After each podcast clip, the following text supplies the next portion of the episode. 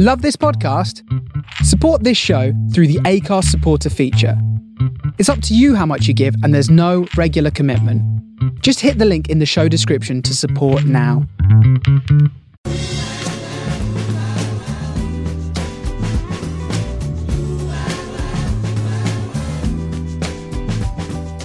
This is the Soho Radio Podcast, showcasing some of the best broadcasts from our online radio station right from the heart of Soho, London.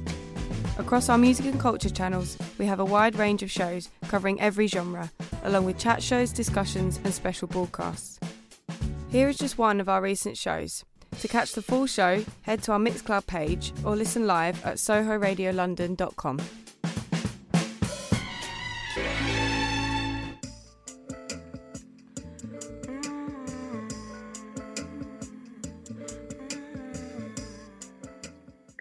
Hi, and welcome to Third Waves.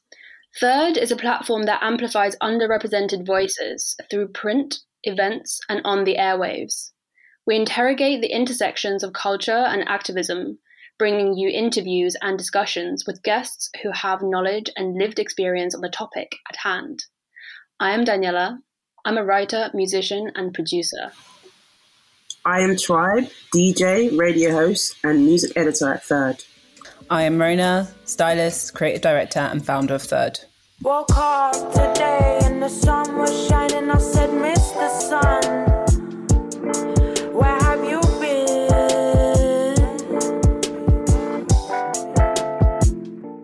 On this episode, we'll be discussing the impact of the pandemic on the arts venues that have had to close during the lockdowns and what performers and creatives are doing to stay afloat. Talking to us about some of these issues is Max Golfer, who works for Hootenanny, the venue in Brixton, as a music and events manager. He is a working DJ under the alias of Fizzy Gillespie and runs the event brand and label Swing and Bass. And before we start, we have some exciting news. As many of you know, Third Waves is part of Third's wider platform, and at the very core of this is our print magazine. We are in the very final stages of producing issue five, Defiant Beauty. But before we can bring this all to you and the rest of the world, we need your help. We are doing a pre order crowdfunding campaign to raise 5K and help us go to print. Please head to Indiegogo, type in third, and pre order your issue. You can also find out more about the other amazing perks we're offering, one of which is to feature on this podcast. He told me, sorry, dear, I had to go away.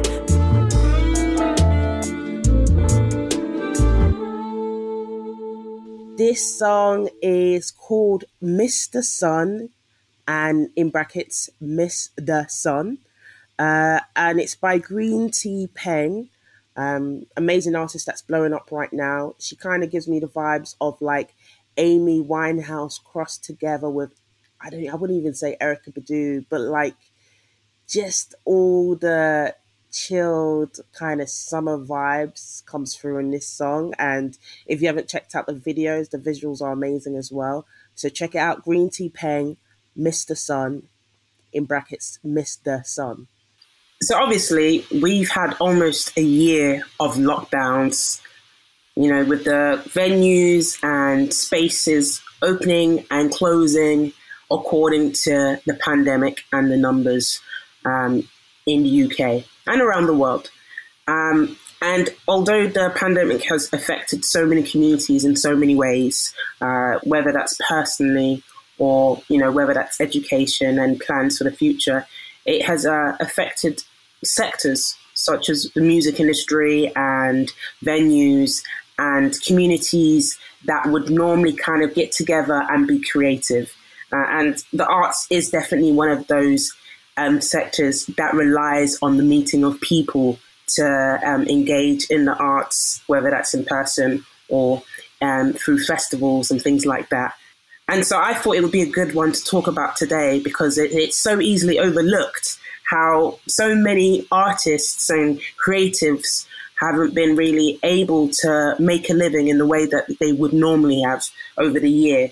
And unfortunately, so quite a lot haven't been able to gain access to some of the um, furlough schemes because you know they don't necessarily qualify.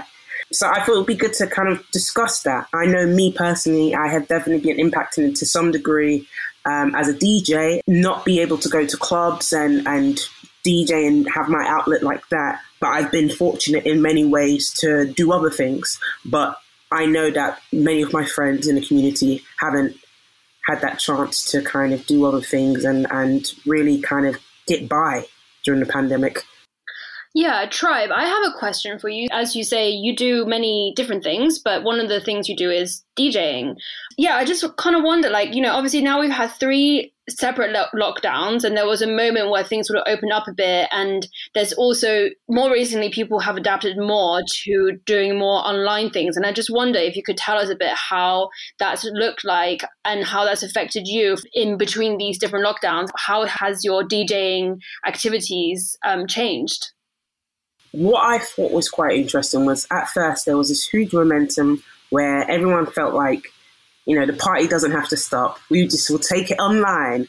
And there were so many parties online and it was amazing. Um, just engaging in um, nights where there'll be people from around the world who wouldn't necessarily be able to come to the venue in person, but now because of this virtual space that has been created, you know, I'm seeing people pop up while I DJ who's from Mexico and, you know, the US and um, the, the, whole of the Caribbean. And it, it, was really nice. But I do think um, somewhere just after the summer, there was a bit of a fatigue as Zoom and Google Hangouts and all of those platforms. Everyone just got tired of it, you know, especially, let's say, if you're working from home to go from one screen to another.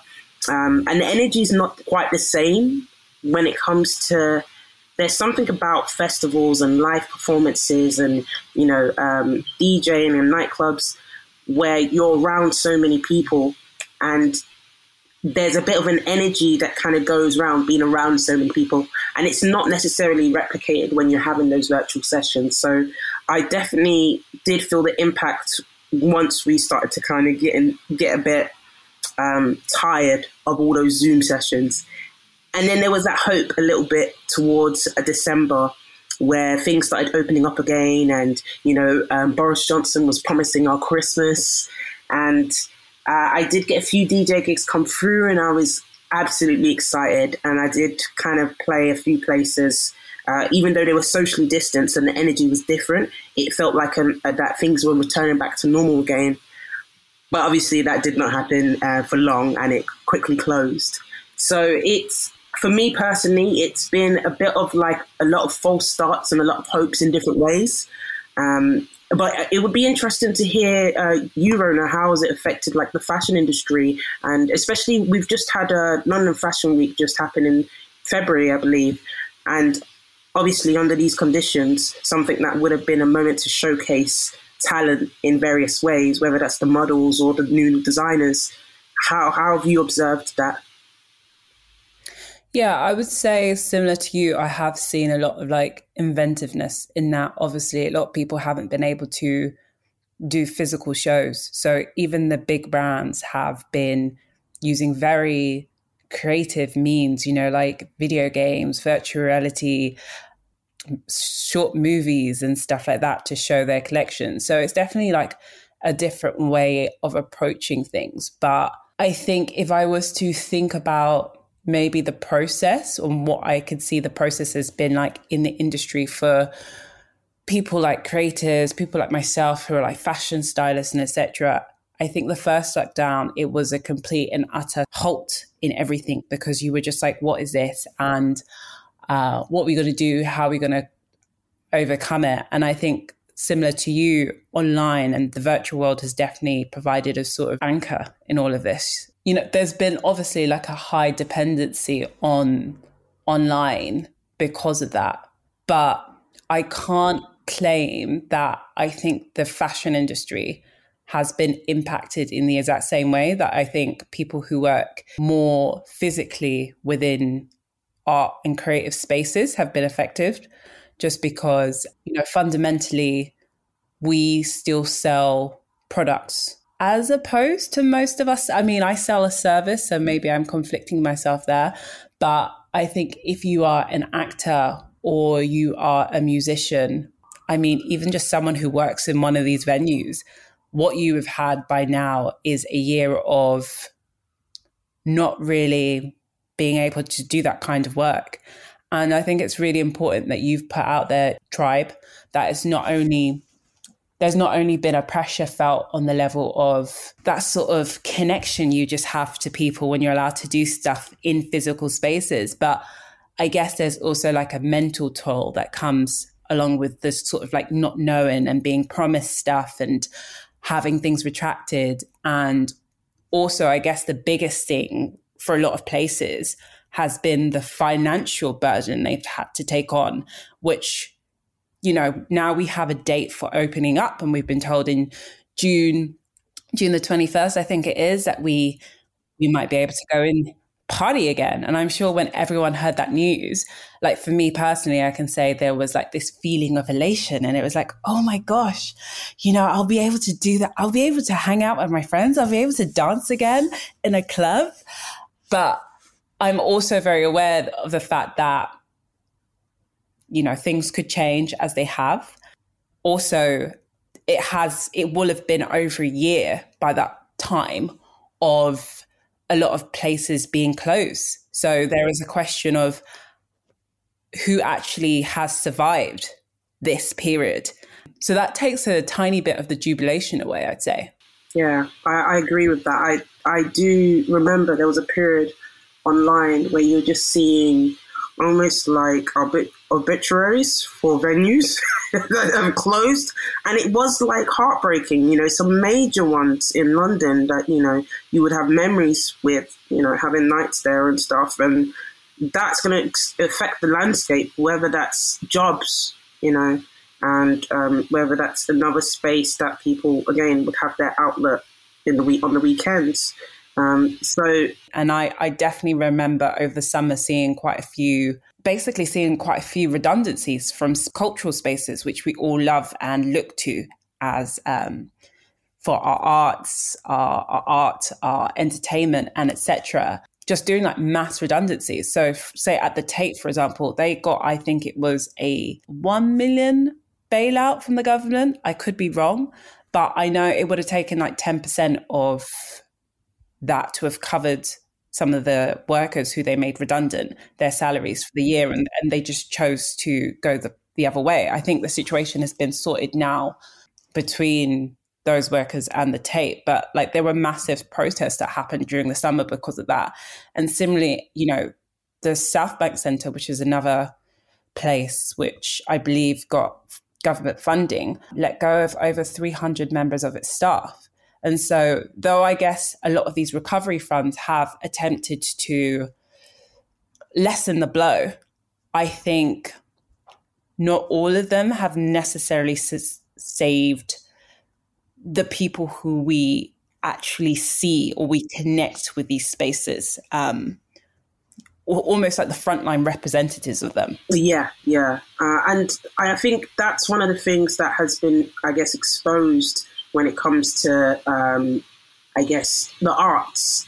In terms of like, I remember seeing some statistic, statistic about how much a pound would circulate from a live music venue. You know, in terms of like whether that's someone buying a drink, but or or security or the sound tech or you know or the people who have the stage management. There's so much that goes into it that so many people are employed by. And as I mentioned earlier, not all of them would necessarily meet the criteria for furlough. And it's the same with DJing. It's very rare where you have contracts. You know, it's a lot of like pay as you go kind of service. So it's a shame because um, the arts bring so much to the UK, and yeah, and, and bring so much value to the UK. But yet, it's very hard to quantify. And so, in moments like that, it's very hard to really pinpoint how, how much we should be putting into making sure it survives and weathers the storm. Hmm. I think also, I don't know if you guys remember, but there was that really patronizing campaign that the government did, I think, in the summer last year, where it had the ballerina. I just remember the one with the ballerina, and she's like tying up her laces, and she's called Fatima. Um, and there's a lot going on with that campaign, image wise, anyway. But the whole message was like, you know, divert like I need to find the phrase, but it was literally like if this isn't working for you, try a second second opportunity. Like try a second uh a, try uh, tech or something. I think that was the message behind her campaign.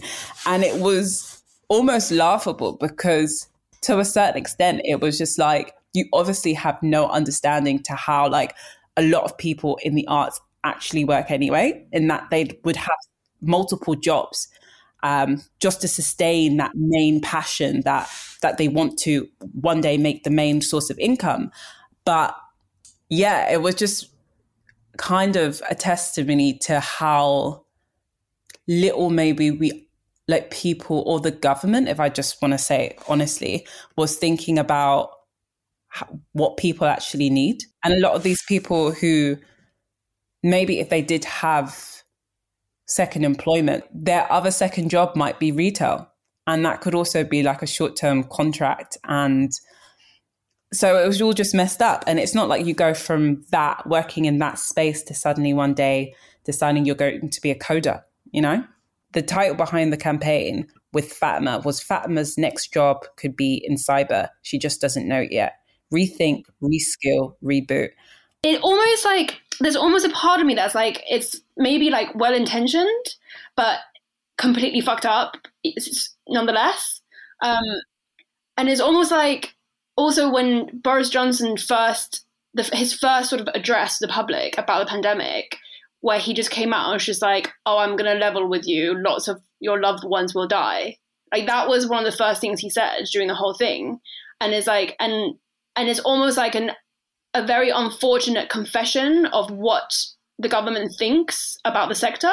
There's on the one hand, it's almost like semi well intentioned, but even with the ballerina, it's like how long it takes dedication and years of training for someone to fucking become a ballerina and tell them, yeah, why don't you just retrain? I don't know. I agree. Um, it's an interesting campaign because all of like as you were talking about casting, like all the people who feature in these posters working in like uh either like there's like a barista, there's like a construction worker, there's someone who's like stacking shelves, and it's like this push towards, I guess, like coding slash like techie jobs. But it just feels like it's ticking so many boxes, right? Like having the name Fatima next to someone who's like in the R's, aka like never gonna make enough money to support themselves, and like this patronizing thing, yeah, in brackets, like she just doesn't know it yet because she hasn't thought about it, and now we're gonna like just give you this idea, and it's just yeah, pretty patronizing. Actually, I've I've just seen online there's like some memes with like famous artists like Wolfgang, as in like, and it's a picture of Mozart, like Wolfgang Mozart, and it's like Wolfgang's next job is in cyber. Like, imagine if we didn't have Mozart. It also, like, I think a lot of people complained because it was just like Fat- Fatima is a very. I've never met a ballerina called Fatima. Not to say she's not out there, but if we're talking about most ballerinas out there, Oh, you know yeah. I mean? If you want to speak to the ballet community, I think you chose the wrong casting and the wrong name. So, so what are you really trying to say? Yeah, a lot of people were quite offended, even just on that level. Yeah, I agree with you. Maybe it was well intentioned, but yet again, a lot of people who work in these these spaces already have sometimes second Yeah, jobs to 100%. support it. So Mm, mm. It's true. Some people have uh, com- dedicated their whole lives to put, uh, being a specialist in a particular art, and then for something as random as a pandemic to kind of shut that all down, and then for the government to say, "Oh, we think you should retrain," it is quite a difficult pill to get your head around. I'll never forget seeing like some amazing DJs like halfway through the year posting pictures of them doing Uber Eats and Deliveroo and stuff like that. And I'm just like, man, you know, uh, yeah. Uh, but it also speaks to the nature of like, like I said, in a lot of these industries, we don't have contracts. There's no unions. There's no things that really kind of supports people through moments like this. The next track is Shay Leah, and the song's called Irrational. And this is uh, pick me up vibe, and um, it's one to kind of play and dance around in your room. Uh, so definitely check it out. Shay Leah, Irrational.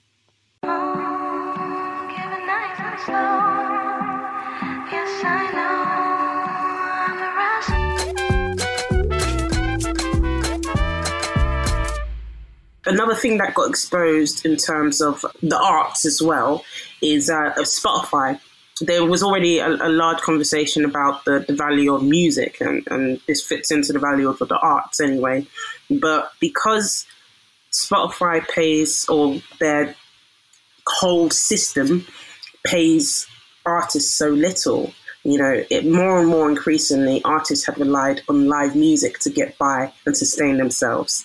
And once that had all shut down, um, it really exposed how little we value music. And that's why there's a lot of conversation around that right now. So, I, in some ways, I think it does bring up a lot of difficult conversations about how we have been um, valuing arts.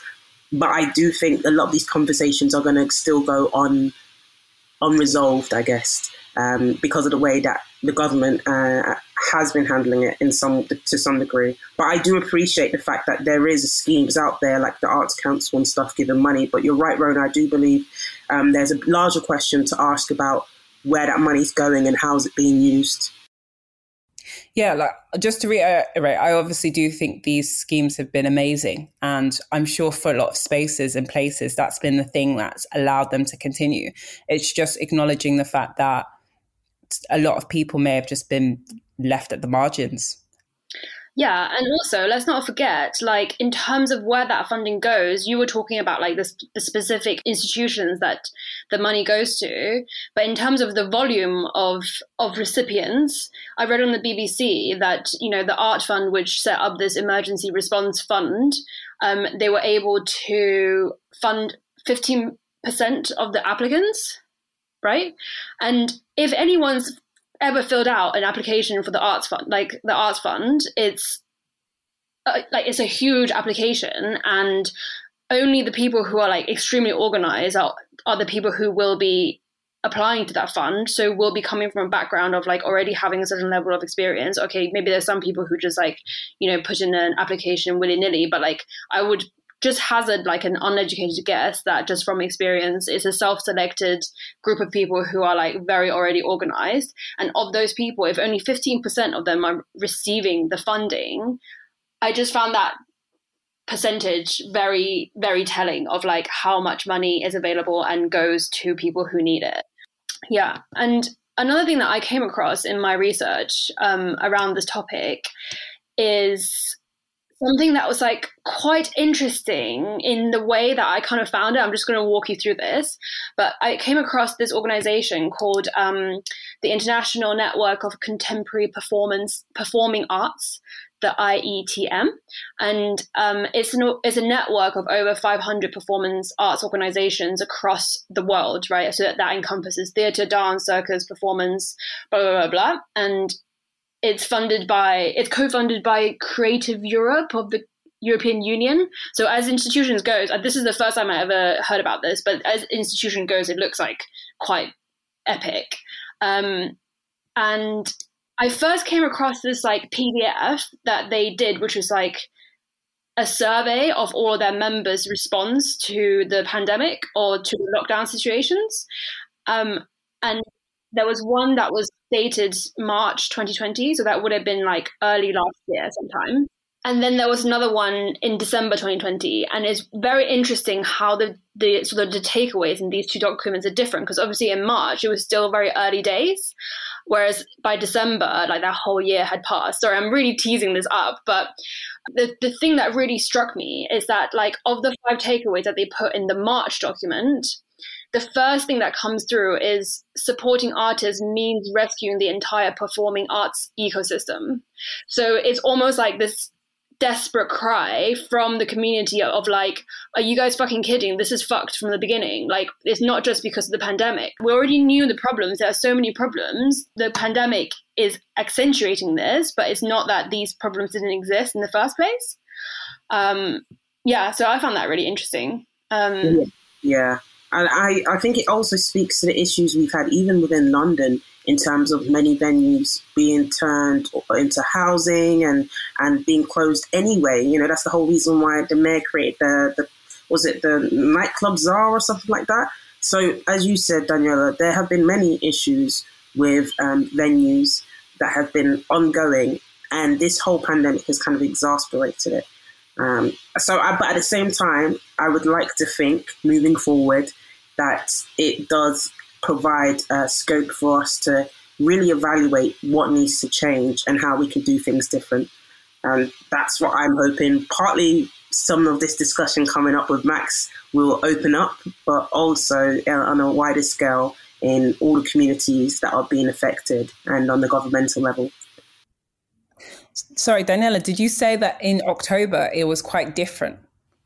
Um, so the first document was dated in March, um, yeah. so only a few months into the year last year, and then the second one is in December, so right at the end of the year. And the, the documents are not, the, yeah, the the size of the documents are really different. So like the last one, the the December one, obviously like people have you know done a lot more research and talked to a lot more people, and yeah, what does what the main takeaways in the March one? The main takeaways supporting arts means rescuing the entire performance arts ecosystem. That's like point number one.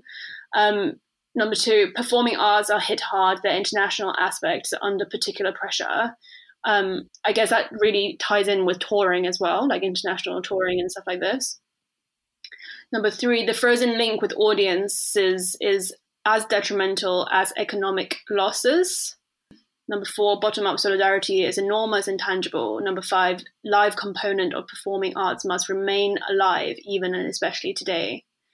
Um, which is like such a poignant line, I feel like, because at that point we don't like in March, you know, it's still quite early days. So, but like that, I think people are already predicting the kind of if we just put everything onto digital or etc. It's like that doesn't, that's not yeah. Part of it is the experience itself and you can't recreate recreate that digitally. Um, another i think thing that's quite interesting about this pandemic is the fact that it is a global one. So it's not just um, you know what's happening in this country it's also like you said touring. And i, I wonder I mean, considering that we've got one of the highest rates in the UK and other countries are getting back to normal, maybe maybe by the time we get out, you know, we will be able to just roll right into just traveling and touring again. But it will we will definitely have like all our you know our eyes open in terms of like how dependent we are on each other in order to kind of keep that kind of aspect of uh, the arts open because it's you know the arts isn't necessarily just what happens in the UK. It's it's a conversation. Um, internationally. Yeah, that's something that really came through in that um, those documents as well. With, and interestingly, another point in it was saying that like um, people need to talk to each other kind of globally and learning to like help each other and everything. But one thing very important is that people are like these different countries are not in the same boat. So, um, like this is in quote marks, like we need to sail forward and resist this inward looking tendency and strive for a next level of international conversation that is interlocal, connecting our local realities across borders. Um, which is, is, yeah, basically exactly what you're saying. Um, but there was another line that I read in this, which I just find again like very poignant, which is like as you were asking Rona, the December document is much bigger, so I'm not like going to go through all of the takeaways from that.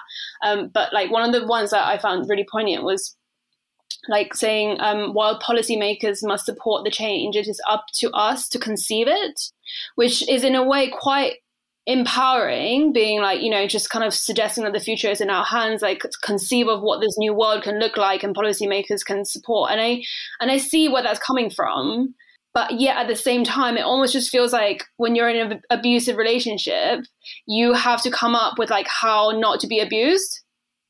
And get that approved by the person who is abusing you? I mean, on the other side, um, one of the things that I kind of find insp- inspiring is that I guess in the late 80s, early 90s, when there was such a gap in clubbing venues and what appealed to the masses, what many people did was just take to the fields and under bridges and you know they had the was it the summer of 89 acid raves and all those kind of things. Like i feel like people find ways to make do and make things for the people. I agree with them on that sentiment. We're going to find ways. I don't think people are going to necessarily take it lying down. Whether it's the next 17 year old who's just about to turn 18 and he's like, no, you know, no way. Or if it's a woman who's like a veteran who's been doing it like 40 odd years and she's like, nah, like I'm going to help out these people. You know, it's going to come from random places, but I feel like it's going to bubble underground and, and have to be recognized above ground eventually. Yeah. Didn't they say in China that when um, they first open up stores, there was like a revenge buying period? I really have a feeling that there's going to be like a revenge partying season that happens in the UK. Just because, like, with everyone I've spoken to, like, it's literally just been like, I cannot wait like dance, being a sweaty, all the things that you thought you hated about clubs, like the drinks on the floor and people's sticky bodies. Like I've never had such things described so beautifully and with so much yearning before in my life. And so I literally just think like it's just gonna like people everyone's just gonna become 18 again. Yeah, yeah. And I do feel sorry for the 18 year olds who, you know, last year or would have been their freshers year or something like that. I do hope they do get some of that recovery time back and pay for it double. Um, and I agree. I would like to, I know there was moments in our history I always refer to apparently, do you know Charles II when he was coronated? Um, like he had like wine flowing from the fountains and stuff like that, and there was just loads of street street parties. I want it to be like epic level, like this debauchery, just kind of you know where it starts off really tamed and then it just gets out of hand. Not that we smash things, but you know we really explore or make up for lost time. I'm rooting for it. Yeah, one can only hope. You've been missing from the spot tonight. Percent, percent, percent, yeah. I'll be on the spot you like, on the spot you. I wanna be your girl, your girl, your girl, your girl.